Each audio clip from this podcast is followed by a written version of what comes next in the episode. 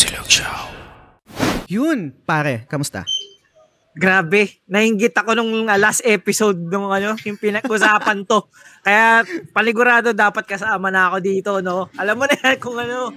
Kaya medyo natakam ako talaga dun sa yung pinakinggan kong episode. And I'm very sad nga na hindi ako nakasama doon. Eh, at least, di ba, nakahabol tayo dito sa episode natin na to. Ikaw, pre, kamusta? Ayos lang, pre. Gaya nga nang sabi mo nga, sayang wala ka nun, pero babawi tayo ngayon sa episode na to. Lalo na, bawi tayo, pare. Yung previous episode kasama natin si Sir Excel and then ngayon si NickNickz. Pero mamaya i-discuss natin yon. Gusto ko munang sabihin, pare, na yung nilalaro ko kasi ngayon yung Doki Doki Literature Club. I'm not sure kung familiar ka doon. Familiar ka ba doon sa game? Familiar ako dahil lagi mo pinopost, no? Mm. So, pati, nakikita kita madaling araw nilalaro mo yan, pare. Huling-huli, no? Pero, yun, finally, natapos ko na siya, yung Doki Doki Literature Club. Ito yung klase ng game na don't judge the book. Parang ganun sa cover niya, pare. Kasi, sobrang lupit niya, horror, psychological, etc. Hindi ko siya mare-recommend. Pero alam mo kung ano yung mare-recommend ko? Siyempre, alam ko yan. Sabihin mo na. Anchor.fm, pare. Madaling gamitin at libre. Of course, siyempre. Pwede yun, pasok ba yun? Pasok ba yun? Pasok yun, pare. Alataas ako, pero pasok. Masyadong obvious yung build-up, eh, no? Yung setup. Pero yun, guys, for this episode, i-discuss ulit natin yung World of Warships Legends Mobile, yung Bushido campaign, yung Battle Pass, Battleships, etc. No? And kung napakinggan niyo yung previous episode, guest namin doon si Excel. And ngayon, nagbabalik siya, shoutcaster, content creator, voice actor, war-inspired games yung mga nilalaro niya. Sir, welcome back again sa The Gamesilog Show. Yun, welcome back to me. And of course, hindi lang ako may bit-bit ako eh. Yes, isinama ako eh. Di ako parang, oy, pwede pang magdala ng +1. Sabi ko, sabi ni Sir Bian, pwede yan, let's go. Ito, mas sa akin, mas veterano to. Kung may tanong kayong hindi ko nasagot last time, na ay, nandito na siya. Feeling ko, i-introduce ni Boss ano eh. Yun nga, katulad ko lalo kami ni Daddy Player One, sobrang newcomer kami dito sa game na to. Mm-hmm. So maganda rin na meron tayong kasamang sabi nga ni Ben kanina, super SME yun sabi niya. So NickNickz TV is an avid wargaming games player, content creator and streamer, primarily World of Tanks, World of Warships and World of Warpings. Nice. Sir, welcome sa The Gamesilog Show. Welcome, sir. Hey, welcome din po. Welcome sa inyo. Thank you sa pag-invite sa akin. Thank you. Yun. Sobrang kasi si Excel na tanong ko nung previous episode no, kung ano yung parang mga wheelhouse niya in terms of gaming na yung mga genre na nilalaro niya. Ayon sa research ko yun, nabanggit ko nga talagang veteran gamer ka ng wargaming games, no? Pero sobrang curious ako, Sir Nick, ano naman yung mga genre na nilalaro mo? Ano yung talagang wheelhouse mo na masasabi in terms of gaming? Sa gaming kasi, mahilig ako sa talaga yung war games, no? Mahilig, mostly sa movies. Ganyan. So naghahanap ako ng mga games no na, pwede ba ako sumakay ng tanke, eroplano? Ayun. Parang napaka-exciting pag ganun eh. So ngayon, nung nakita ko nung una, katulad ng sinabi ni Doc na since 2012 yung World of Tanks. Uy, wow! 2012? Grabe! Di pa siya ganun ka-accurate yung graphics ng tanks. Accurate yung detail niya, di pa. Grade school pa lang ako noon, pre. Di pa ganun kaklaro. Di katulad ngayon, napakaganda na. Kuwang-kuwa na lahat ang detail. Yun, doon. Tapos na yun, nag-start yun. After a year yata, pumasok na to si Warships. Ganun din, nag-start. Medyo di maganda yung clarity nung nung game, pero ngayon napakaganda na kopyang-kopya na lahat yung mga mga legendary warships, yan. Kasi yung kopya details, mga ammunitions, mga batteries niya, kopya lahat. So doon ako nalo. Kasi sa mga movies, nanonood ako ng mga katulad ng Midway.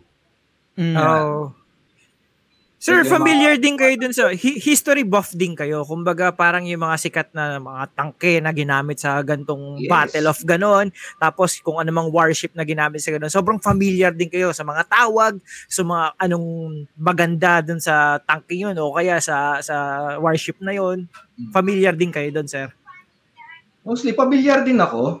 familiar din ako. Kasi mostly, mga sikat na nakikita natin sa mga movies is like yan, Yamato, Musashi, di ba? Bismarck, mga panahon ng mga England na war noon. So, yung mga ginagamit. So, familiar din. So, ngayon, dahil sa game, nai-apply ko. Paano ba? Discarding nila kasi kikita mo sa movie kayo sila kumilos. Di ba? Totoo. Kaya nakaka-excite. Yung mga binanggit mo pa lang na mga pangalan, oh. Alam mong veterano ka na sa mga ganyan. Grabe, kaya super okay, lalo na sa katulad ko na hindi masyado familiar sa ganyan. It's more of yung mga talagang sobrang sikat lang na laging nababanggit sa mga docu na mga labanan na ganyan. Doon lang makakilala ko, pero like you na sobrang enthusiast do sa mga type of ganyan. Galing. Sobra. Para siyang Grand Turismo of warship or tanks, di ba? Ayun, ganun ka-accurate. Di ba? Galing. Na-discuss namin to pare ni Excel ng last episode, no? Kasi sabi ko, sir, wala akong talagang idea sa mga gantong klaseng game eh. Ang makukompare ko lang dito yung naglaro ko dati ng Assassin's Creed, yung naglaban na. Wait, pare. Nabanggit mo pa rin yung Assassin's Creed sa episode. Kailangan. Sobrang pantayan ng ng Ubisoft games. Pero sabi ko mga kay Sir Excel, yung doon ko lang na-experience yung naval battle na mag-aano ka ng barko, diba? Tapos maglalaban ka. I think yun? Assassin's Creed? Black Flag? Yes, Black Flag, oo. So, yun lang talaga yung I can say na experience ko sa gantong klaseng game, no? And bago tayo mag-deep dive, guys, sa topic natin, gusto ko lang sabihin yung Wargaming, ito yung developer ng game na to. Wargaming is an award-winning online game developer and publisher headquartered in Nicosia. Ganun ba yung pronunciation nun? Cyprus, operating since 1990. Spell nga, pre. Spell. Para sure tayo, ha? Hindi ko. Hayaan na natin yun, pare. Alam na nila yun. Wargaming has grown to become one of the leaders in the gaming industry with 17 offices around the world, including studios in Chicago, Prague, Shanghai, Tokyo, and Vilnius. Millions of players enjoy Wargaming titles across all major gaming platforms.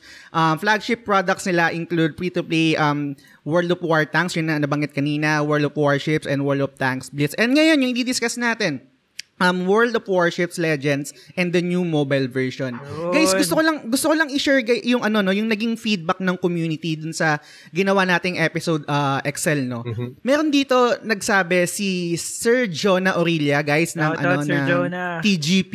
Mm-hmm. Sabi niya, ang tagal niya na daw rin naglalaro ng World of Warships, parang for 6 years na rin yata. Mm-hmm. Pero yung platform niya is PC tsaka console. Yun pala, nakalimutan kong tanungin. Sir Nickz, anong platform mo nga ba naglalaro nito? Mostly, sa akin, platform is PC talaga. Kasi wala naman ako pambili ng console eh. So, PC lahat talaga. PC talaga lahat. Gets. Same din kay Sir Excel, no? Tama, PC. Sa akin, yung dati, World of Tanks, PC, tapos sa iPad ako naglaro ng Blitz. Tapos yun sa Warships Legends ngayon dito sa iOS. So in terms of performance, malapit lang yung mga yon. PC, yung version niya sa iPad. Iba yung yung sa PC ha. Parang makikita mo, top tier talaga siya. Yung before ha. Tapos nung nag-create sila ng Blitz, sabi ko medyo maliit yung mapa. Parang gano'n. Pinano talaga, no? Parang hindi siya pinort eh, di ba? Hindi siya parang direct port eh. As in, bagong game talaga yun. Pinali talaga, no? Oo. Tapos yung ito ngayon, parang nakikita ko, it's just parang... may mga kaibigan kasi ako naglalaro na siya World of Warships, ako World of Tanks. Doon nakita ko, uy, ganda niya na. Pero nilalaro ko yung World of Tanks ngayon eh. So parang naka-invest ako eh. So doon eh. Pag naka-invest ka doon sa isang rang na yun, medyo tuloy-tuloy na eh. Pero yun. Hirap bitawan, no? Oo. Yun, maganda silang, maganda silang dalawa. Yung parang malapit-lapit na rin yung port ngayon ng World of Warships Legends. Pero medyo may question lang ako kasi nabanggit niyo yung porting, no? Kasi nilaro ko yung World of Warships Legends sa phone ko. Mm-hmm. Maganda naman siya. Maganda yung graphics niya. Parang sobrang siguro ito yung upgrade na nangyari dito sa mobile version na to, no? Or depende rin sa phone, I think. Baka sa specs, 'di ba? Sa akin ba depende sa phone din, no? Kasi mayroong mga friends ako na nag-try din through Android. Depende sa task ng graphics na kasi mostly itong Legends is kinapi talaga sa console. So yung clarify ng image niya, yung pinaka ano niya is nilagay sa mobile. So, ang ano dito, kailangan mataas din ang specs ng mobile mo kung maganda yung clarity. Pero malalaro mo pa rin kahit low profile yung ano mo, cellphone mo o tab mo, lalaro pa rin. Sir, bukod dun sa specs ng phone, isa sa talagang major factor na kino-consider mo when playing mobile eh syempre, 'di ba, kung maganda yung game, ang lakas ng kinakaya niya sa battery, no? Yes. So, kamusta naman yung battery kasi syempre sobrang proud tayo sa game, ang ganda ng game. Pero malakas ba siya kumain ng battery? Ganun. Mostly talaga malakas. Malakas talaga kumain. No? Kahit ako, naglalaro ako. Minsan nabibitin ako eh. Namaya, lobat na. At least bitin. Maganda kasi experience mo, no? Pero hindi lang yun, Daddy Player One eh. Hindi lang sa, di ba? Hindi lang sa lakas kumain ng battery. Sa lakas din kumain ng oras. Yun. Parang kung namatay isang ship mo, napatumba. Okay, on to the next na available. So, sunod na. Tapos mamaya, 5 hours later. Ganun na, wala na, finish na. Kung pamilyado ka, no, magtataka yung misis mo, ba't 3 oras sa banyo to?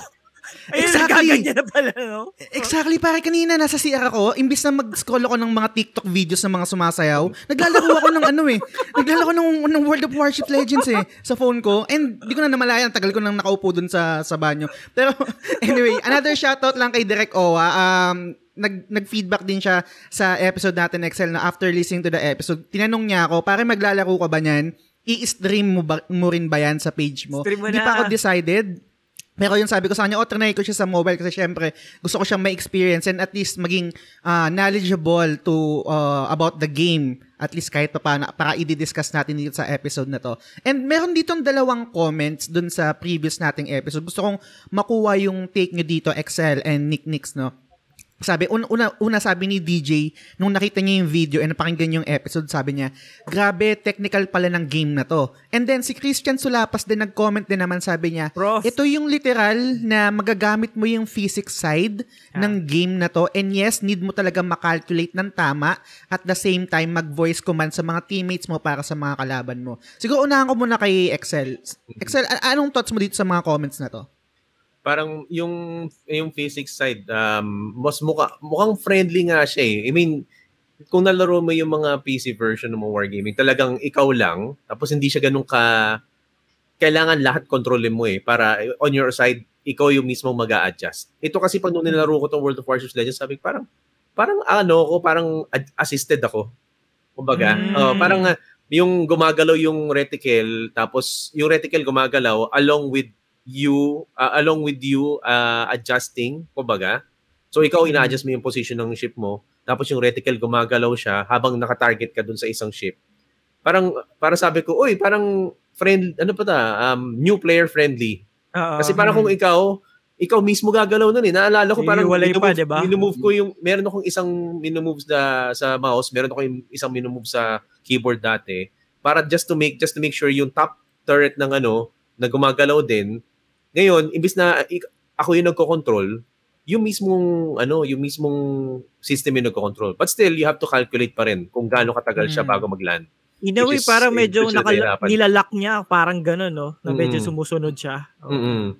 Ganun talaga. Para mag-comment lang ako dyan, hindi ko alam kung bonak lang ako kasi nilaro ko siya kanina and yun yung number 1 ko na challenge talaga. Hindi ko matansya yung... Hindi makatama. Hindi ako makatama. Lumalagpas. May sekreto dyan. Ano yun, sir? Kasi mostly nung naglalaro ng... First time ko naglaro ng World of Warships, may mga ka-teammate ako nakakalaro ng Philippine Navy. Okay. Nice. Philippine Navy kasi talagang literal na Navy. So... Comment sa akin. Rick, paki-check mo nga yung yung pinaka-site mo, may number diyan na lumalabas, left and right. So yun kaya tayo gamer. So tingnan mo yung kalaban mo. Pag banggay mo lang 'yon, sabi sa akin, tatama ka. Tapos below sea level yung yung sa site mo, yung pinakalinya sa gitna. Sigurado tatama ka. Pero ang challenge doon, depende din sa bilis ng takbo mo. Kasi pabilis din nagbabago ng kilometers. Tapos gumagalaw din yung kalaban. Yes, gumagalaw din yun. So yun, nadoon na yung site mo na kailangan ko ba mag-advance? Susundan ko ba yung numero o babawasan ko ba? Dadagdagan ko? Mostly yun na, yung nangyayari. Ganun. Mm-hmm. Kaya yung iba, ibang first time na naglalaro, bakit nakakainis naman to? Lalaro ko. Hindi ako makatama. Eh, nakatama. Same. No. Di ba? Ito yung strategy na tinatawag. Uh-oh. Na pagdating sa laro na yan, talagang gagamit ka ng parang konting math. Mm-hmm. Na, ay, computing ko yung ganito, yung lapit, distance. Segway kasi pag malaki na, mas madali eh. Dahil, maliit lang ng meters eh. Pero pag malayo na, yan na. Gagana na yung utak mo, gagamit ka talaga yung mga numero dyan na nakikita mo sa screen. Segway ko na rin, sir, no? Kasi dun sa first episode, actually, yun yung pinaka na-appreciate kong part ng, ano, ng usapan, yung pinag-uusapan na yung physics. Kasi naalala ko, one way na tinuruan kami, ng creative way na tinuruan kami ng physics teacher namin is through that. Yung mga parang warship, na parang they have to properly calculate yung X and Y axis, mga ganyan, na para, tapos, yung, syempre, we have to consider yung speed mo, yung velocity, tapos, syempre, yung ano ng wind, kung ano man, kung pag tinira mo, tapos, gano'n siya kabilis, tapos gano'n kabilis yung, yung missile mo, kung ano man, you have to consider that. Kaya ako, kami nun sa physics dati, mas naiintindihan namin yung physics, pati yung binibigay na formula. Kasi parang nare-relate namin siya dun sa mga things na mahilig kami. Eh, lalo pa nun, sobrang sikat Counter-Strike. Kaya parang dun namin na-relate. Kaya parang okay na okay. Kasi, halimbawa, kung talagang familiar ka din sa, medyo maano ka sa math, no? Sa mga ganyang bagay. Kaya parang i-incorporate mo sila. Kaya astig din talaga, no? Anong grade mo dyan sa physics? 89, pare. Oo. Proud na ako doon. Okay na yun. Okay na yan. Okay na yan. Nandito ka na eh. Wag mo lang akong tanongin ng chemistry. Mahina tayo sa math. Oo. Parang nung napag-usapan namin ni Excel nung previous episode, marirelate ko yan yung mga adjustment, yung trajectory ng mga bala mo sa gunbound.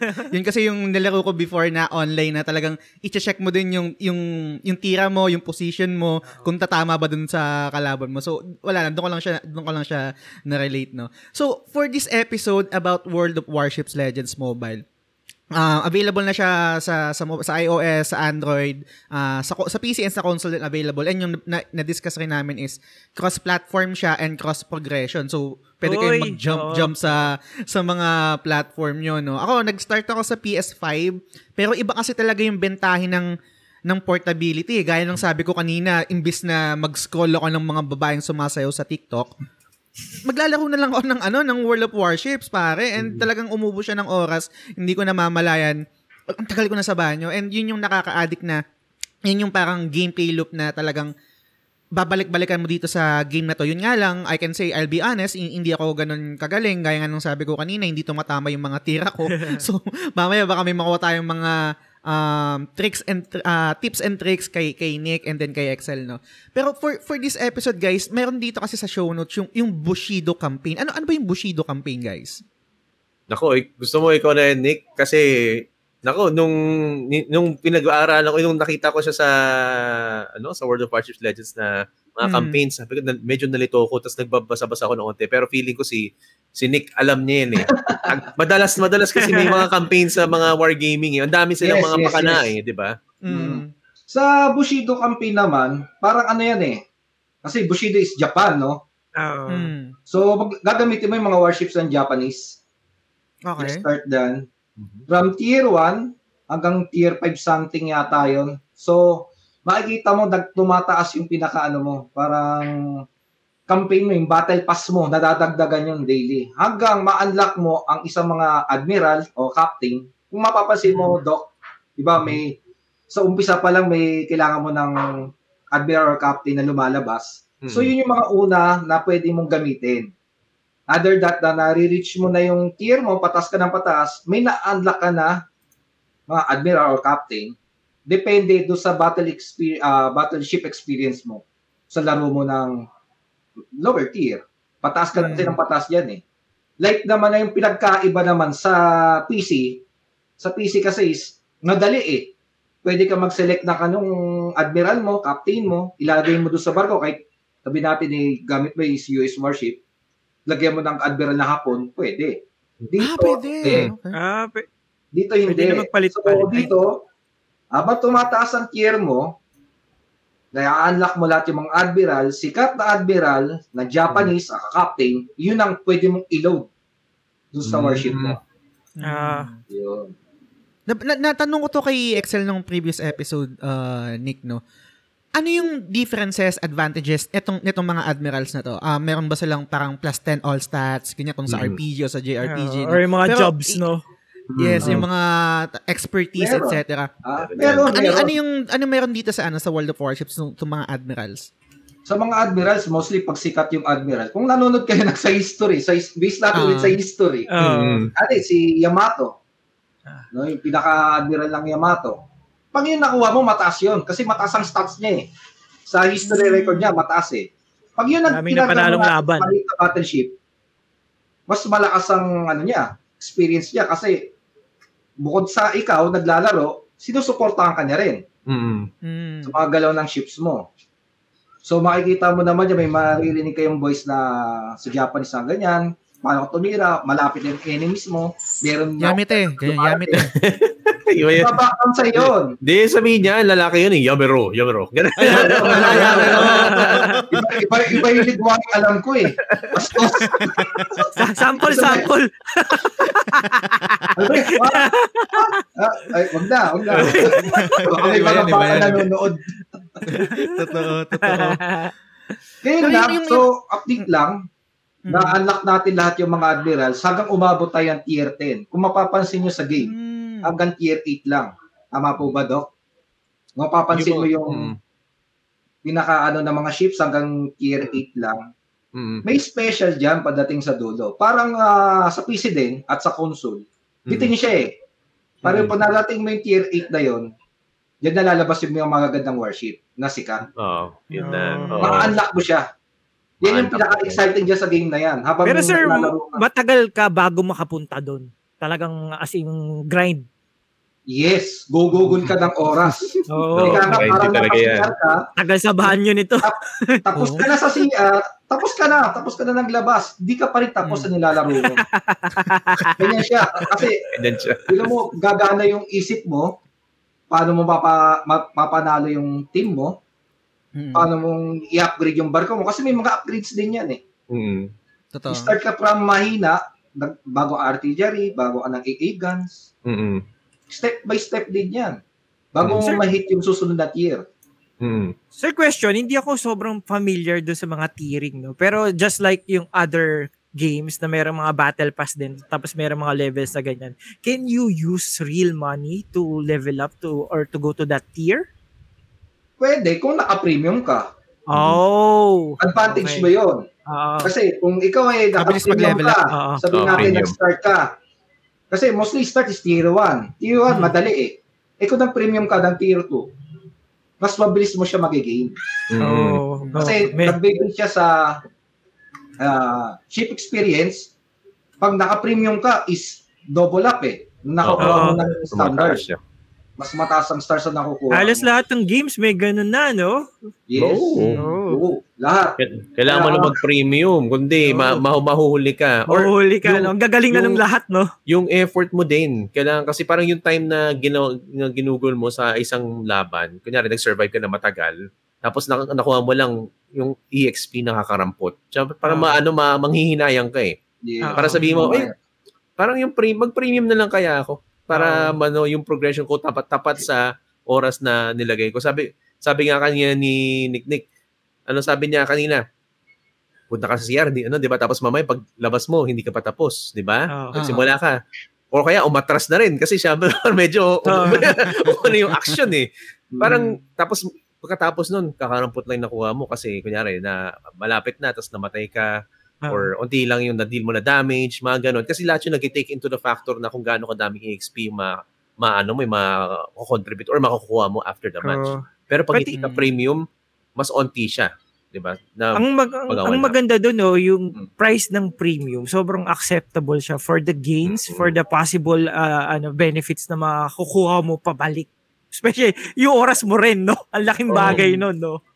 Totoo. Tsaka, I think it's fair rin naman kasi you have the choice to play it free. Yun nga lang, syempre, grindy. And let's say ako, meron akong day job, meron akong, let's say, cha-ching, konti. Imbis na to spend time, I will spend money na lang. Kumbaga parang meron kang choice eh. Diba, meron kang agency on how you will progress with the game, no? And I think maganda yon na nabibigyan yung players ng choice kung paano mo gustong i-enjoy yung game na to. Mm-hmm. So parang curious ako kanina sa na-discuss ni NickNick. And I forgot kung natanong ko to kay Excel nung previous episode, no? May question kasi ako, nilaro ko siya kanina. I can say na low level ako, no? And parang wala nga akong masyadong na contribute dun sa game. Di talaga tumatama yung tira ko. In terms of itong mga admirals sa to na mga unlock, ano naman yung... Kasi may queue eh, di ba? Magku-queue yung game pag nag-start ka. Ano naman yung proseso sa matchmaking? Hindi naman siguro ako mamamatch dun sa Admiral na Yamato, no? Hindi naman siguro. Hindi naman. Mataas pa yun. Matagal pa ba uwa yun? Hindi ka papatulan, pre. So, yung mga kamatch ko, mga low-level tier lang din. So, kung nasa tier ka, sabi natin yung tier 2 o tier 3, level mo yung mga kapitan doon sa Admiral. Pantay-pantay kayo. Pero depende na lang sa experience na nilagay mo Admiral doon. At binabagay doon sa sasakyan. Meron tayo, di ba, sa sasakyan natin is meron tayong destroyer, cruiser, battleship, carrier. Eh kung yung Admiral mo ay nilagay mo sa... Yung Admiral mo is pang battleship ay nilagay mo sa destroyer, medyo iba yung ano yun. May parang... Di siya match. Di siya match. Okay. So, kailangan mo rin research. Ano bang pwede kong ilagay dito sa barko na to? Na para dito. Expertise niya yung itong sasakyan. So, talagang magkaano ka din sa sarili mo. Bakit? Ito sabi natin si Yamato, kinarga ko rito. Kinarga ko sa destroyer. But parang hina pa rin ng diskarte ng ano ko, ng ship ko. Diba? So, yun na yun. Meron ako another question dito na naisip ko lang kasi sobrang prevalent to sa mga mobile games eh, and sa, let's say, sa mga competitive games eh, yung kung tawagin nila Smurf.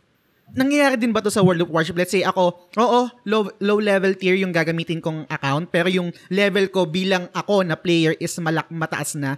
So parang meron kagad akong advantage sa mga magiging matchmake ako na mga players. Nangyayari din ba to sa World of Warships? Sa PC meron. Sa PC meron. Na-encounter ako na ganyan. Pero dito sa Legends, sa mobile, wala pa. Pero sa PC, marami. PC, marami yan. Kasi parang at some point kasi dun sa PC, marireach mo na yung plateau eh. Magpa-plateau ka na. Yes. Tapos pwede mo siyang pumasok. Pwede ka na pumasok na isa pang account kung gusto mong gumawa. Although, syempre, medyo ano pa rin yun, mabusisi pa rin yun. Kasi nakita mo na kung gaano kahirap magsimula ng new account eh, di ba? Tapos panibago. Parang ano yun, pinapalish mo ba yung sarili mo? Parang gano'n, di ba? Feeling ko yung mga taong gano'n, yung nang Smurf, yung parang meron silang satisfaction na nakukuha trip. Na malakas na ako as a player. Although mahina yung mga items ko or yung battleship ko or admiral ko, pero merong satisfaction silang nakukuha na, hindi, magaling na ako, kaya ko ngayon talunin mga ganyan-ganyan.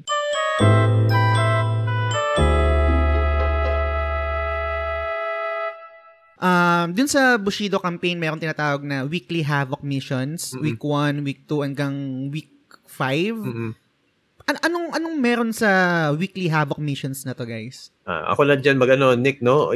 Meron tayong matatawag na mga endurance trial, no? So, unang-una, kailangan mo i-complete yung mga trials na yon according to the tier, no? And of course, paano mo gagawin? Lumaban ka sa standard battle or sa AI, no? Simple lang yan, no? So, for example, yung stage, sabi, win one battle. Parang ganun. Tapos, must be completed with just standard battles or versus AI. Ganun lang ka-important, makakasimple. Makikita mo yung conditions para ma-fulfill yung mission na yun. And pag nagawa mo yun, eh doon mo siya makukuha yung rewards. Ganun siya. Ano yung mga rewards na to? Nako, may ano, ikaw nga bigyan mo nga ng example.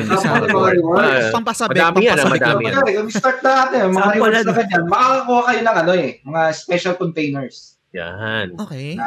Alam mo yung katumbas ng loot boxes. So, yung mga plugs, charcoal, ayun ko, may charcoal, may nakita na ba? Parang hindi ko pa napasin charcoal, mostly plugs. Isa, may bonus pa dyan. Kung maganda yung laro mo, mataas ang experience, ma-unlock mo agad ang isang admiral. Nasa loob ng ano, container. So marami. So yung mga laman ng mga containers na yun, yun ang pwede mong gamitin sa ship mo para mas lalo lumakas o upgrade lalo. Alam mo, Nick, na surprise nga ako niya. Sabi ko, uy, bakit may admiral sa container? Kawawa naman si admiral. Nasa shipping container siya. Parang ilang hilo na. Parang ilang araw na siya na gano'n, naghihintay siya, nabuksan siya, dyan lang siya sa loob ng container. Pero yun, yung tama nga si Nick dyan. So, itong mga weekly Havoc missions, kasi merong week 1, week 2, week 3, ano ito, nagpaprogress to, humihirap, or parang same lang siya, kailangan lang, parang endurance challenge lang talaga siya, na kailangan mong tapusin siya every week, or meron din siyang difficulty setting, or gameplay mechanics, etc. Ang pagkakaano ko dyan is, ano yan eh, parang sa ibang games natin na nilalaro, may trial siya, may oras talaga, o araw, o 1 week. Kailangan maglaro ka sunod-sunod para ma-unlock mo lang kada tier niyan. Yun ang okay. So kunwari natapos ko yung week 1 pero umabsent ako ng week 2, mag-revert ako sa week 1 ulit. Kailangan ko talagang dire-diretso siya every week na matapos yung challenges na to. Yeah, panatapos yung week, sabi natin eh itong battle na to is for 1 week. Tapos nag-skip ka ng isa. Hindi naman mawawala yung nilaro mo eh. Kaso, kahapulin mo yun sa game. Oo. Para maging sa oras. 1 week na trial na yun, challenge. Gets. Meron din dito yung tinatawag na heroic effort. Ano naman tong heroic effort na to? Ikaw na dyan, Nick. Explain mo yun. Kasi ako, yung pagkaintindi ko lang sa heroic effort, parang yung pa rin yung mga, parang same lang siya eh, na paulit-ulit siya each week. Kasi yung kanina nakita mo, may weekly Havoc missions tayo. Parang every week may bago. Ito kasi paulit-ulit lang siya eh. Parang meron kang mga achievements according to kung ano yung ginamit mo na tier ng ship. Diba? O meron mga dreadnought achievements, no? Yung parang minsan din, meron din mga competitive achievements. So parang ito, paulit pa cycle-cycle lang. Tama ba yung pag-explain ko, Nick? Yes, Doc. Tama. Paulit-ulit lang yan, pero heroic, so common din eh. Kasi sa scenario, ulit-ulit lang yung nilalaro mo. Pero ang experience yan, mas mataas ang binibigay. So yung, siyempre, di ba, pag mataas yung experience na bibigay doon sa linggong yun, ang tendency, yung sense of urgency ng mga tao, oy, lalaroin ko dapat talaga kagad tong linggong to. Maganda na, tapos mataas pa yung XP ko. So, pagkatapos ba nito, matapos itong mga missions to, they would revert back sa normal na bigayan ng XP. Tama ba?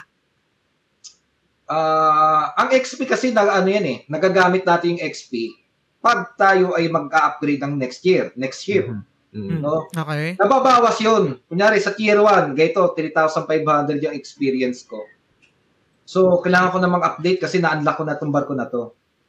Yun, pag in-unlock mo yung barko mo, sa next year, sabi natin, from tier 3 to tier 4, mababawasan yung ship experience mo doon sa tier 4. Sabi natin, 3 to 4 pala, no? Mababawasan yung tier 3 mo na experience dahil ginamit mo dito sa tier 4 para ma-unlock mo siya. Ganun ang mangyayari. Na-unlock mo na yung tier 4, igigil mo ulit yun. Yung tier na yun, patatakasin mo ulit hanggang sa next year ulit. Yun ang mangyayari doon. Parang, i-hit mo lang yung tier points. Nag-experience lang ship mo para ma-gain mo yung next year. Yun ang mangyayari doon. Parang, anong maganda kasi dyan, ito yung mga parang missions na kailangan mong gawin just to keep it going. Parang, di ba at some point, imagine na naglalaro ko lang na parang battle per battle. Gusto mo rin na magkaroon ng parang mga achievements along the way. Di ba? Yun yung that's how it helps you progress na parang feeling mo meron kang progression. Di ba? O even that's, hindi yung marker. Makikita mo, oy, may nagawa pala akong something na kasama sa missions na yun na hindi ko alam na nagawa ko. Like, for example, nakapatay ako ng 3. Ay, meron palang ano pala yun. Meron palang reward sa ganong klaseng achievement. Di ba? Parang, Ito si ano, 'di ba? Sabi niyo nga naglalaro kayo ng PS or yung sa PlayStation, 'di ba? Merong achievement trophy, 'di ba? Parang gano'n siya. Ang maganda doon is you can track it as well. Makikita mo doon kung gaano kadami na ng achievements ang nagawa mo na. So, bali yung profile mo dyan, meron ka rin bang parang badge system na, halimbawa, dun sa exclusive the mission ng Havoc mission na yon, yeah, completed all of the Havoc missions. Tapos magkakaroon yun sa profile mo. May ganun ba? Yung ganun na, I have to confirm, parang merong kang, yung, ay, merong isang mission na makakakuha ka ng, ng steel badge eh. Yung sa Endless Trials, you know, doon ka makakuha ng steel badge. Na for example, 'di ba Nick, 'di ba naalala mo merong mga specific na mga kailangan mong i-fulfill na kills or na specific na spots bago makakuha yung badge na yun, 'di ba? For that specific that specific match. Ganun yes, din yes, yes. Ganun, meron din. Kailangan mong i-gain 'yun. Mm-hmm. Kailangan mong i-gain 'yun para makakuha ka ng patch, mga badges.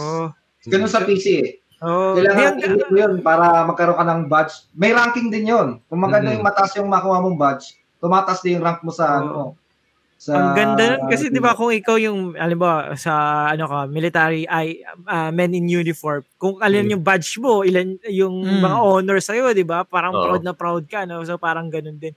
Kaya sobrang feeling ko ang hirap pangakuha ng badge, no? Buti na lang yung Anchor.fm. Yes. No? Napakadali gamitin, no? Tapos libre pa. Guys, ganda nun parang, ganda ng mo nun. Pasok ba? Thank you. Pasok. May question dito kasi parang nabanggit nyo yung mga badge na sobrang importante kasi nun. Kunwari ako, new player ako. Let's say, nabanggit rin ni Excel kasi kami ni Daddy Player One, mostly sa console kami naglalaro. Yung account namin, pag nakita yung level nun, parang merong kang counting, let's be honest, bragging rights, 'di ba? Bragging rights eh. So dito sa account natin, let's say dito sa World of Warships, nakikita rin talaga yun na ay high level na 'to. Magaling na 'to. Ang dami na nitong natapos, marami na 'tong mga accolades, mga ganyan-ganyan. So talagang makikita mo rin sa account 'yon, no, dito sa World of Warships. Mostly nakikita din 'yan. Nakikita din kasi ipo-post mo 'yan eh. Kung may bago kang nailabas na nakuha ang badge, ipopost mo yan, ipopost sa taas yan. Kung i-display mo, makikita ngayon ng player yan. Kung mapapansin nyo sa screen, dun sa panaglalaro, kayo nasa gilid, kaya parang may mga badges sila.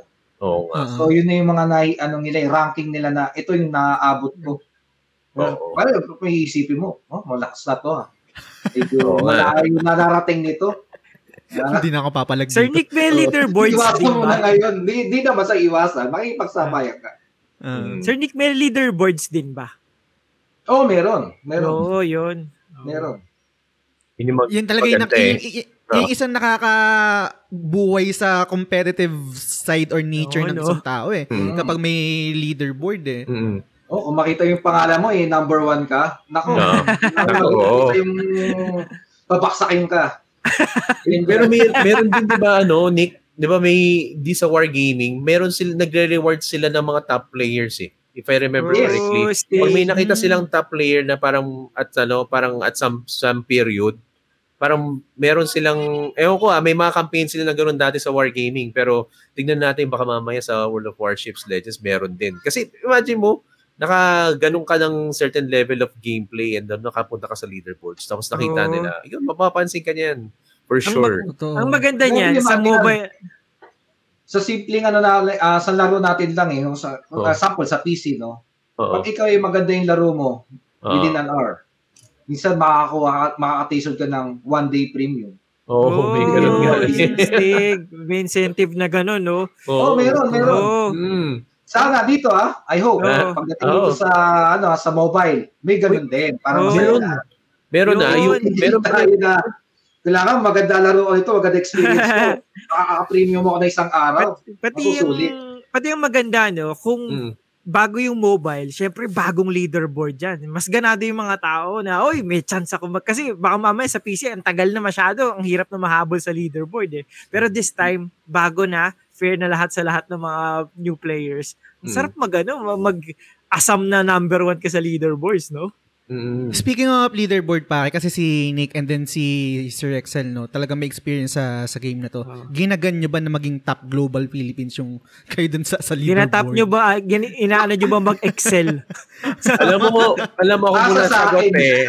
Ako muna sasagot ah.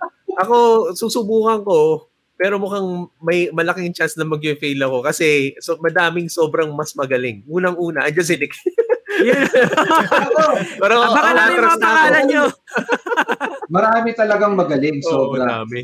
Hindi mo masasabi na ito ba'y veterano? Ano? Minsan bago pero magaling. Basahan niya agad yung game. Ay kahit ako napakagaling ko sabi ating di naman ako magaling pero ganun, di ba? Nakakaangat din ako kaya konti lang. Humility aside, sir. Sa tingin. Oo. ready na mang warrior.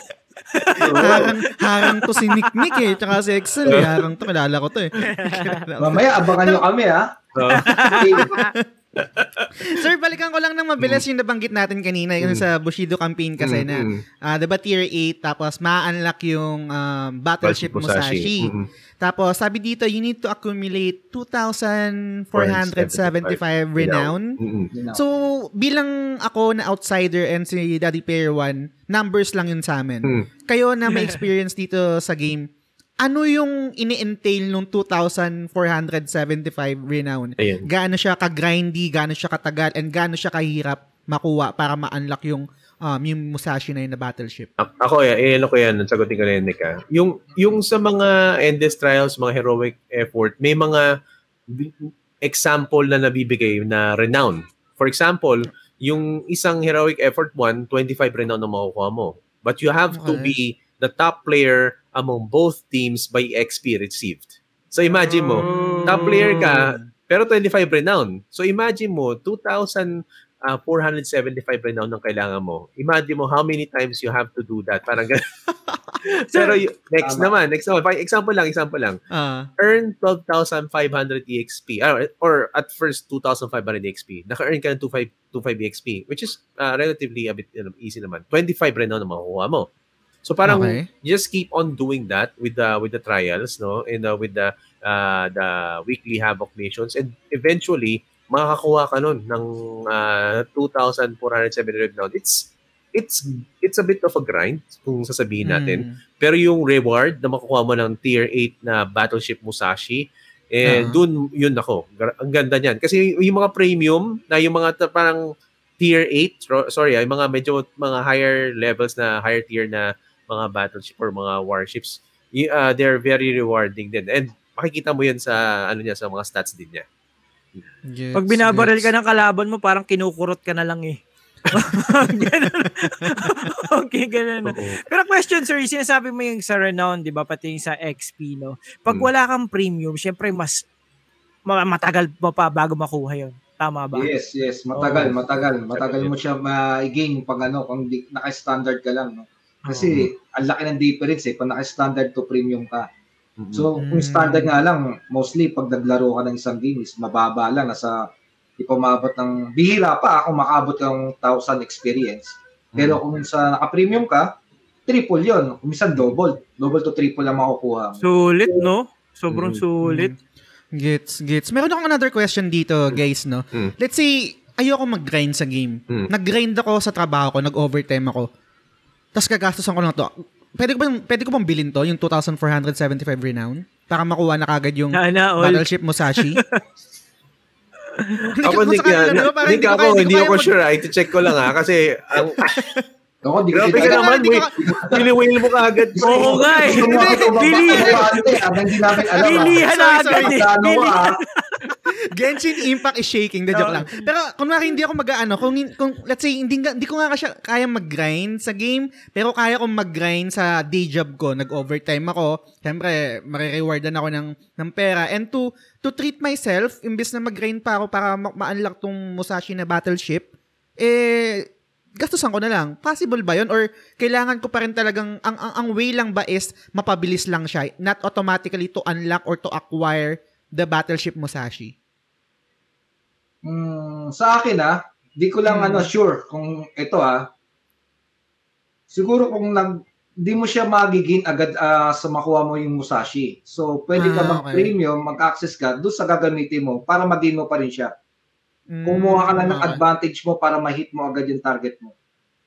Oo. Gets, parang gets. Yun talaga. Hindi siya parang automatic na bibilin mo na lang tapos hindi. Kasi may mga available na ships. Kunyari, sa World of Warships sa PC, marami ka nakikita mga iba-ibang barko doon na matataas na. Pwede mo agad bilhin. Malalakas na yun. Pero ito, pag parang contest to Oo, wala siya. Gusto mong mag-gain. Sige, mag-advantage, mag-premium ako para ma-hit ko agad yung experience at makuha ko yung ship na to. Price mo yun Eka nga Totoo. Ako nga, chinek ko rin actually kung meron. Walang way talaga na parang i-shortcut siya. Merong mga ibang ships na pwede kang ma-purchase actually kung if you want to purchase some premium ships. Pero ito, parang dito lang talaga siya Dito lang talaga siya sa event Special yan. Special yan. Special ship yan. Kasi yan, para sa event. Para sa event talaga siya. Parang, talagang reward talaga siya, sabi nga ni Nick. Kung ginalingan mo, makukuha mo yung reward na yan. Siyempre, advantage mo doon pag naka-premium ka. Oo, kasi mabilis mong magiging yung game. Gets, hindi ko siya kagad na-gets kanina, na hindi ko rin natanong. So, itong Bushido campaign, meron lang siyang, let's say, time frame na parang, eto lang, dito mo lang siya makukuha within this set-up period of time. Tapos, after neto, magpapanibago na naman din, panibagong campaign, and iba na naman yung magiging reward. So, kailangan, dito sa sinet ng Wargaming na date, kailangan ma-acquire ko na tong battleship Musashi. Unless talaga mawawala siya, hindi ko na siya makukuha. Yes, nagbabago yan. Nagbabago yung price niya. Parang ano din yan sample ko lang sa World of Tanks. Kung familiar si Doc. World of Tanks, ganun din May ibang event din sila ngayon ng mga special tanks. Ganun din.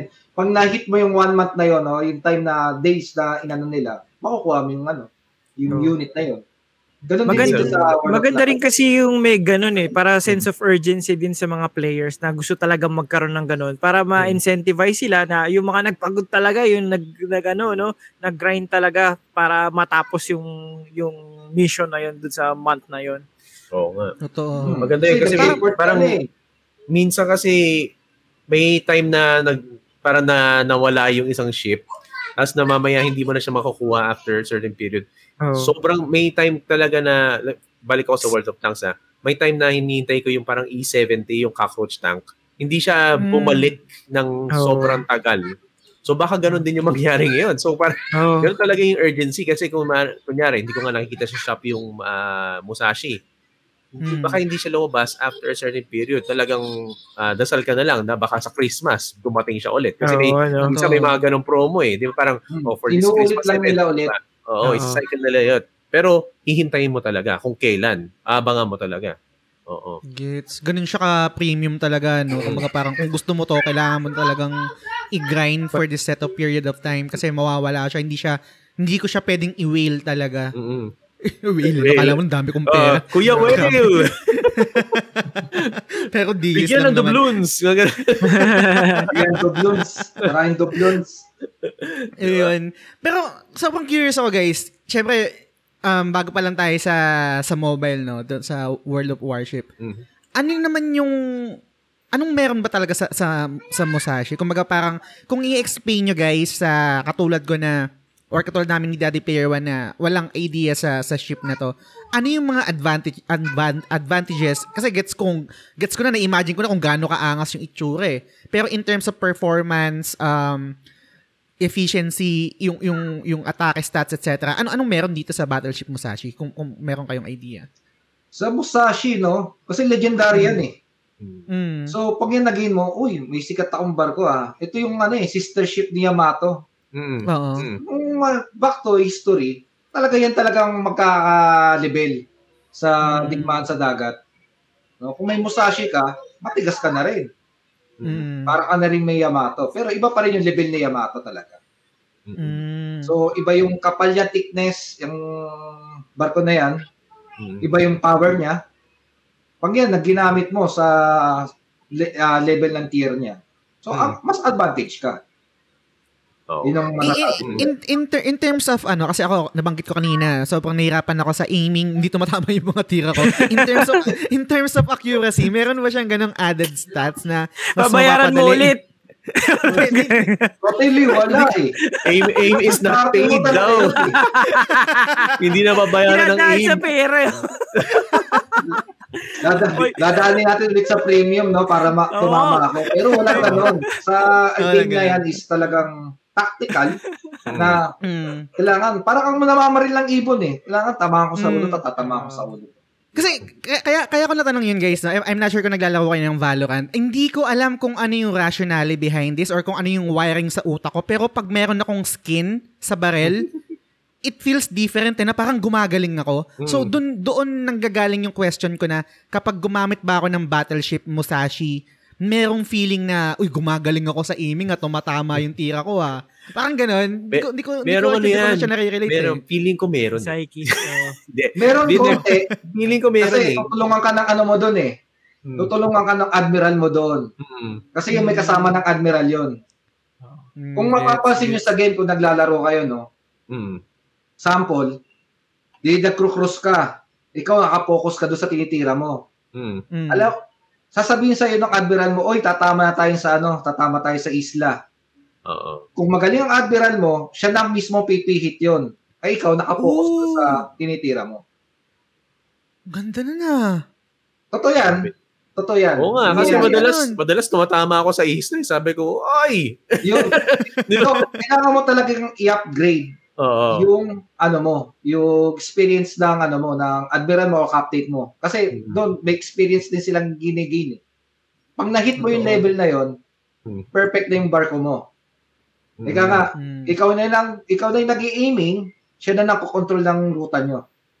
Sabi natin, A point to B, ito ruta natin. Sige, ako, po-focus lang ako sa ano. Siya bahala kung tatama ka sa isla, siya mag-feedback sa'yo. Uy, may ano dito, may destroyer na parating, may torpedo na parating. I-remind ka niya para mabago yung focus mo. May ganun. Diyan sa game na yan.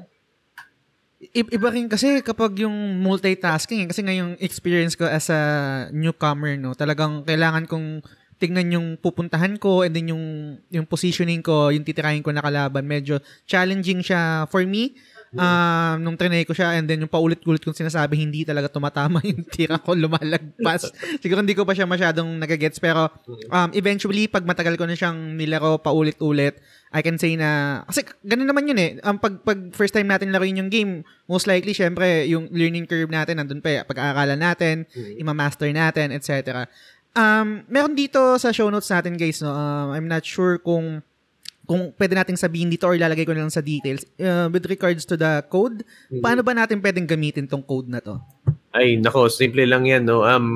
First, ang gagawin mo, pumunta ka sa...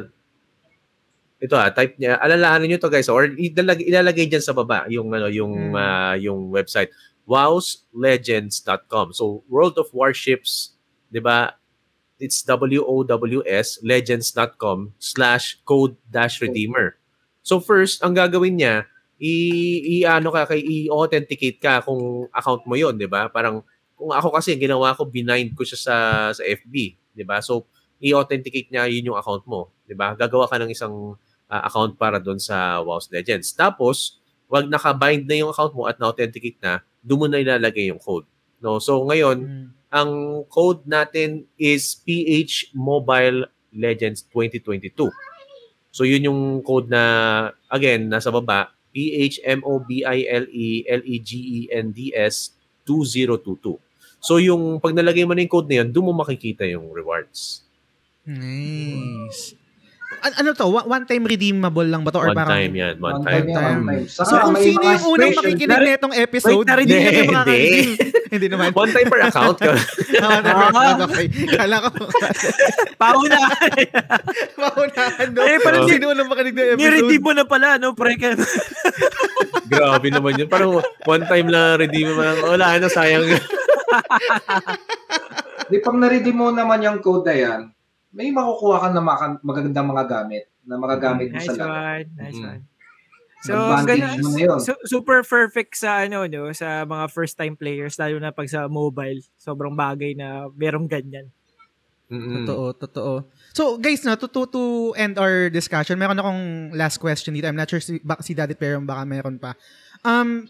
Lagi kong nababanggit na talagang hindi ako tumatama, hindi ako nahihirapan ako sa aiming, no.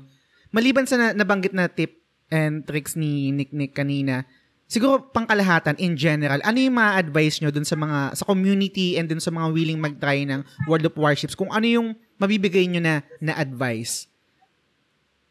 Ako na, Nick. Ako na. Hindi, sa akin na sa game na yan is patience.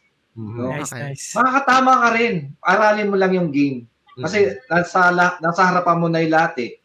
So, kung gusto mo talagang matuto yung laro na eh, malalaman mo. Katulad na sinasabi ko kanina, nag-umpisa din ako sa hindi ako tumatama eh. Nag-advise sa akin na marunong, o gito, isight mo, ayusin mo, gito. Advance ka. Less ka. So makukuha mo yung diskarte ng game. Saka, habang tumatagal, naglalaro ka, may i-enjoy mo yung game. Totoo. Ako, mayroon tagline niya, habang tumatagal, lalang sumasarap. Totoo. Kasi tumagal ako kanina sa CR eh. Kasi syempre yung kailangan mong tumagal na, pre ha. Hindi yung thought na pinagpalit ko yung mga TikTok dancer. Anyway, ibang topic na yan. Pero sobrang another question, no, bago kayo iba to sa'yo. Kasi in terms of natanong ko na to kay Excel nung previous episode namin. In terms of hype, kasi dun sa community namin sa The Gamesilog Show kay Daddy Player One, meron talagang mga interesado to try this game eh, lalo na nung nalaman nila. I think nahihirapan ako, I'll be honest, pero isang selling point din yun na nahihirapan and it's technical, challenging, and then pag naaral mo na kasi, pag nakuha mo na yung diskarte, it's rewarding eh. Sa inyo guys, sa community nyo, and then sa in terms of feedback ng mga nanonood sa inyo, kamusta yung pulso ng World of Warships sa inyo guys? In terms of, let's say, yung hype, yung excitement, yung potential ng game na to, kamusta? Sa akin, okay. Okay naman sa akin. May magko-comment yan. Oh, ma-unlock mo na sir yan. Nakakuha ka ng bagong batch. Parang, syempre, sa mga viewer, may nagko-comment ng gano'n. Mostly, iba, link na nagko-comment. Mm-hmm. Syempre, nakakano naman sa akin. Oo, nag-gain ko yung gano'n. Tapos, bigay ng ideas. Para ma-enjoy nila din yung game. Kung paano ko nagiging yung laro sa game mismo. Totoo. Hindi naman sila yung parang, let's say, dun sa community kasi ang number one na naging selling point is yung technical and yung parang yung physics-based na kailangan mong mag-calculate sa isip mo na para tumama yung tira mo, etc. May mga ganong feedback rin ba sa inyo na parang as a newcomer, talagang tinitingnan nila na kailangan talagang aralin yung game? Yes, oo, ganun. Marami talaga sa mga new gamer na, ito, mga first-timers sa World of Warships Legends. Talagang mahirap sa umpisa. Pero pag yan, nakakabisado mo, nako, sabi ko sa'yo, kung nasa CR ka nga, tatagal ka bago lumabas sa CR. Ganda siya. Yung mga kaibigan ko na nainganyo kang makapaglaro, ay grabe. Parang na-hook na rin sila eh. Parang imagine mo, yung ibang klaseng games na tinatry nila na parang Rekta lang yung parang okay, nasa reticle mo na, rekta tira. Tapos kagad, di ba ganun yun? Ito kasi para mapapag-isip ka eh, parang imagine mo na parang hindi siya diretsahan. Sabi nga ni Nick kanina, sabi niya, hindi siya, kumbaga, yung tipong, ito na yun, parang at face value, you have to go deeper to learn more, na parang, at na sa unti-unti mong nilalaro, doon ka magiging mas magaling. No? Parang makikita mo yung parang sabi nga sa Bushido campaign, parang nahahasa ka, yung espada mo nahahasa eh. Oh, nagiging siya, nagiging mas matalas siya, di ba? And ganoon nung binibigay siya ng World of Warships Legends, nagiging mas mahasa ka sa pagtutok na hindi diretso. I mean, hindi diretso eh. Di ba? Baka mamaya advantage, minsan delay. Diba? Oo, delay, di ba? Baka kailangan mo mag-adjust ng aim mo mamaya kasi baka nasa Valorant aim ka, oy, nakatutok na ako sa ship, dito pa tama. Di ba? I-adjust mo lang tapos mamaster mo yun eventually. Parang ako dati, napansin ko na parang palagi akong naka-expose, nagmamadali ako, makuha ng kalaban. Naisip ko parang mas matumatagal ako pag mas nagiging patient ako, na hinihintay ko na yung mismong mga scouts namin makahanap ng mga ibang ship, mabigyan ng more info, tapos aalis sila kagad sa battlefield. Umiikot lang sila eh. Parang papasok, smoke, titira ng torpedo, tapos lalabas. Tapos ako pala, yung ginagamit ko pala, mas mabagal, diba, na warship, na parang mas long range siya. Hindi lahat kasi you have to know your role. Know your role. Know your role in the match din, diba? Nick, magbigay pa ako isang advice sa mga bago, no? Lalo yung mga first timer. Kung alam mo yung ship mo at alam mo yung kalaban mo, pwede mo namang tanggihan yung kalaban mo na di mo siya titirayan. Kasi isa pang ano diyan, hindi din nababanggit. Di ko pa rin totally babanggitin ko na, no. Mostly, ang kalaban natin diyan eh, hindi natin alam kung kaano kakapal ang thickness ng barko nila. Okay. Gumamit ka ng armor piercing or yung high explosive, but ang baba ng points ko. Kasi may mga kapal din yung mga barko na yan na merong katapat sila na pwedeng bumangga dyan.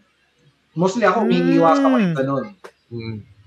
Kaya asa ay bago mag-start, bumitingin muna ako sa tech tree. Bumitingin lang sa mga ships. May mga ako sa mobile sa kung may pang kinilik mo siya o something, makikita mo yung specs ng ship. Kapalang armor niya, saan mo siya fit, saan pinakamahina niya. Pag yun nalaman mo at nakatapat mo sa game, alam mo kung saan mo siya pupuntirahin para mapalubog mo siya na mabilis. Meron din pala siya talaga, Hindi ko na tanong kanina, meron siyang, let's say, yung sobrang gamit na gamit sa mga video games, yung tinatawag na rock, paper, scissors na mechanic. Kunwari ako, weak ako dito sa type na to, etong ang type na to, weak naman sa type na to. Parang ganyan, parang paikot siya na, kung nari yung nabanggit mo kanina, kung fix siya, so most likely, ang gagamitin ko is armor piercing na ano, 'di ba, na battery or anong tawag doon. Tapos let's say yung explosive. So ano yung mga saan naman siya ginagamit usually? Mostly pang high explosive. Carson ka diyan eh, susunugin mo lang yung barko eh. Okay, so mostly ginagamit ng HE sa mga cruiser and then destroyer. Pero pag katapat mo is battleship, armor piercing ang gamitin mo kasi napakakapal yan. Napakakunan. Diba, pag nakita mo na level na siya ng kalahati yung life niya sa battleship, banata mo ng HE. Sudugin mo naman siya sa ibabaw. Diba, Nick, parang minsan tumatama ka tapos parang walang effect para, diba? It's not super effective. Parang ganun. Hindi siya nag-penetrate. Yan. Hindi siya tumatagos. And yun nga sinabi natin, diba, kailangan mo pag-aralan din. Yung mga ship, meron din sa mga website na hanapin mo lang, madali lang yun. Parang, may tawag doon, Nick, ano yung keyword? Parang hull, yung plate, yung gano'ng thickness ng plates, kung gano'ng thick yung armor niya at certain portions of the ship. Kasi may weak point eh, no? Oh, may weak point. Hindi ko pa rin na-check doon dito sa game, no? Sa mobile. So, tatry ko mamaya. Checkin ko kada isang barko. Kasi may mga history yan eh, kung ano yung gamit niyang, equipment, artillery niya, kano kakapal siya. Tapos, saan yung weakness niya? Naka-indicate lahat doon. Kasi sa PC, meron ganun eh. Oo, may ganun. Isa-isahin mo yung barko na yun. Ngayon, nakalaban ko to si North Carolina, battleship. Dito pala mahina to, pwitan lang pala, tapos susunogin yung ibabaw. So, alam mo, nagagamitin mong ship na pwede itapat doon.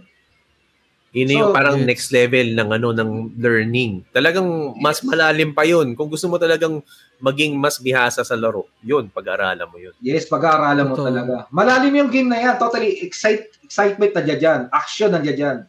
Pero syempre, alamin mo din yung kalaban mo sa game. Totoo. Ganda. Galing. Sobrang solid. Siguro mag-YouTube rin ako para malaman yung mga bagay na ganyan. Daddy Player One, meron kang last question kay NickNick and then kay Excel? Ako, sobrang simple lang ng tanong ko, no? Nakapaglaban na ba kayo dito sa game? At kung nakapaglaban kayo, sinong manalo? So, kung if ever naman na hindi pa, sa tingin nyo, sinong mananalo? Inatsit eh, no? Feeling ko si Nick na eh. Ako, di pa kami nakapaglaban. Kasi yung parang, ako kasi madalas, yung mga since nagsisimula ulit ako dito sa World of Warships Legends, parang napapansin ko na binibilisan ko. Parang Ba, arriba kagad. Arriba kagad, 'di ba? Parang kita mo. Tapos bilang pagka scout ko, pagkatingin ko, ay 5. Hindi na makakala. So, prrrr, wala, parang ano na, matamaan na kagad ako. Feeling, medyo ano ka, medyo bomb rush ako palagi. Tapos, binabagal-bagalan ko na ngayon. Sakit ko din yan, sakit ko din yan. O, diba? Unahin mo na lang. Talo-inip eh. Talo-inip talaga. Sarap action eh. Yung mga kakampi mo, paunahin mo sila, sa likod ka lang. Baited. Oo, jebaited. Mga ganun. Just sa game na yun, maraming bulagaan. Katulad yung sinabi ni Doc na, uy, naglagay ng smoke screen to ah. Pasukin ko kaya ito, ano kaya meron. Mabubulaga ka sa torpedo. Pagkagano'n, iiwasan ko na yun. Kasi di mo alam kung ano yung laman yung nasa loob eh. Eh may uso pa naman yan, nag-hide sila ng ano, radar. Nawawala. Pero Nick, meron pa isa, di ba? Nawawala sa radar. Nick, may pwede ka pang bumangga. Oo. Di ba? Mabibigla ka na lang, matakbo ka, nawala sa radar. Mamay may torpedo na sa harapan mo. Jackpot ka doon. Oo, grabe. Ay, meron din ba ditong collision damage? Oo, meron. Oh my God. Meron. Pwede mong banggain yung kalaban mo. Para, ang diskarte dyan, hit your enemy behind. Huwag sa harapan, para di ka disasabog. Tirahin mo lagi sa puwitan.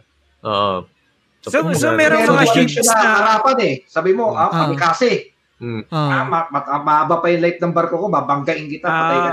Hindi, pareho kayo sa sabog. Oo, pareho sa sabog. Hit sa back o sa side. Side back. Para sumabog yung kalaban. Merong mga ships ba na yun talaga yung parang strategy nila? Yun yung pinakamagandang gamitin na ship na pang ram lang siya, pang bunggo. Meron bang ganun? Meron. Ganyan. Minsan, suicidal, mangyayari yan. Oo, strategy direct din talaga, no? Diretso to, Kung ang babanggain ako, di ikaw iilag ka. Dalawa diskarte yun, either na magsisuicide siya, paula na ka ng torpedo, sa kanya babanggain. Ang ganda lang, no, mga sirs, napansin nyo ba? So, sobrang simple lang din yung tanong ko, pero the way natin mag-explain, parang lumalim pa ng lumalim kasi ganun talaga lalim yung game at matutuklas mo at ibang strategy na super talaga interesting, sa especially sa mga new players like me. Ayos, super exciting. Tsaka kung gusto niyo pang matuto yung mga talagang mga detalyado, pwede kayong pumunta sa wowslegends.com and meron akong mga links na ilalagay dito sa description ng episode na itong mga articles na pwede niyong basahin. Pwede rin kayong mag-follow sa Facebook account ng Wowslegends PH. Meron din silang Discord channel. And then yung mga link ng download link sa Android tsaka sa iOS, ilalagay ko dito sa description ng episode. So parang isang click nyo lang yun, guys. Hindi na kayo mahihirapan. So, yun, maraming salamat Excel and NickNickz sa mga knowledge na in-impart mo sa aming mga newcomers and sa community ng The Gamesilog Show and Daddy Player One. Most likely, baka laruin namin yan. And let's see, baka stream din namin ni Daddy Player One. Laban tayo, pre? Oo, laban tayo. Pwedeng ganyan, no? 1v1. Pwede solid yan sa community. So, yun guys, unahin ko muna Excel. Anything to promote? Shout out? Go ahead. Yeah, no. I mean, shout out sa mga naglalaro ng mga wargaming games. I know madami pa rin kayo, no. Of course, may mga kami mga kaedadan namin ni Nick. Madam, ganun 'yun eh. Parang may mga, and also yung mga gustong manood ng mga war movies. Feeling ko yun talaga yung pinaka-market nito eh. Kasi kung if you feel that you want to be in one of those warships, na feeling mo, gusto ko maging admiral ng warship na yan. Ako, lalaroin ko yung World of Warships Legends. And of course, shoutout sa mga nag-invite na makasama tayo dito, Wargaming as well, for making this happen. I mean, tagal ko nang hindi na experience sa cellphone yung war games na kasi mostly PC kami. So this is a new experience for us na we get this kind of World of Warships Legends experience in the cellphone. And of course, don't forget to follow me as well in all my socials. They are at ExcelSor PH. So facebook.com/ExcelSorPH, YouTube ExcelSor PH, Twitter, Instagram, and everything else, TikTok at ExcelSor PH. Yan, ikaw naman, Nick. Thank you. And guys, nalagay ko din yung mga link na binanggit ni Excel, no, para madali rin yung ma-follow sa description ng episode na to. Sir Nick, go ahead. Anything to promote? Shout out. Oy, thank you. Thank you pala sa pag-invite, no. Shout out pala sa mga gamers natin diyan. So magbabalikan yan dahil lalot ngayon meron na sa mobile. itong World of Warships. No? Yung mga players natin na naglalaro dyan ay nasa PC, eh, ngayon maglilipat na sa mobile yan. Kasi anywhere, pwede nilang laruin. No, right. Yung advantage yan. Oh, yun talaga yan eh. Ang kagandahan dyan, iba ang itsura ng PC sa mobile. Kasi ang mobile, ang pinagalingan ng sa mobile na game ay galing sa console. Mm. Mas advantage, magandang clarity, magandang mga ano. Itsura niya, so maraming ano siya eh. Maraming pala, ay kaka sa ano, maraming flavor ba laman yung game na yan. Nakaka-enjoy. So sa yes, mga yes. followers pala, follow na lang nyo pala yung NickNickz TV. Yun lang, nag-iisa naman lang yan eh. So kung ma-experience sa mga wargamings, yan. Try to... Lagay ko rin guys yung link ng page ni Sir Nick sa description ng episode para madali rin yung mapafollow. Thank you Sir Nick and Daddy Player One. Anything to promote? Shout out? Go ahead. Of course guys, napakalaking tulong no kung sa Spotify kayo makikinig at ways talaga to improve palalo tong si The Gamesilog Show. And of course, please do follow The Gamesilog Show sa Facebook and then sa ano nyo na rin, mag-i-review nyo na din sa Spotify yung ano yung The Gamesilog Show. And of course, meron din akong sariling Facebook page, Daddy Player One. Please follow. Ayun, napakalaking bagay. So, that's it. Yun. And again guys, maraming salamat sa pakikinig. Kung di pa kayo nakapollow sa The Gamesilog Show, follow kayo sa Spotify, i-review nyo gaya ng sabi ni Daddy Player One. Meron din kaming meron din ng Instagram, The Gamesilog Show, meron ding TikTok, pero sayo na. Wala naman akong ginagawa doon. Anyway, maraming salamat sa pakikinig. Hanggang sa susunod na episode ulit. Bye! Salamat!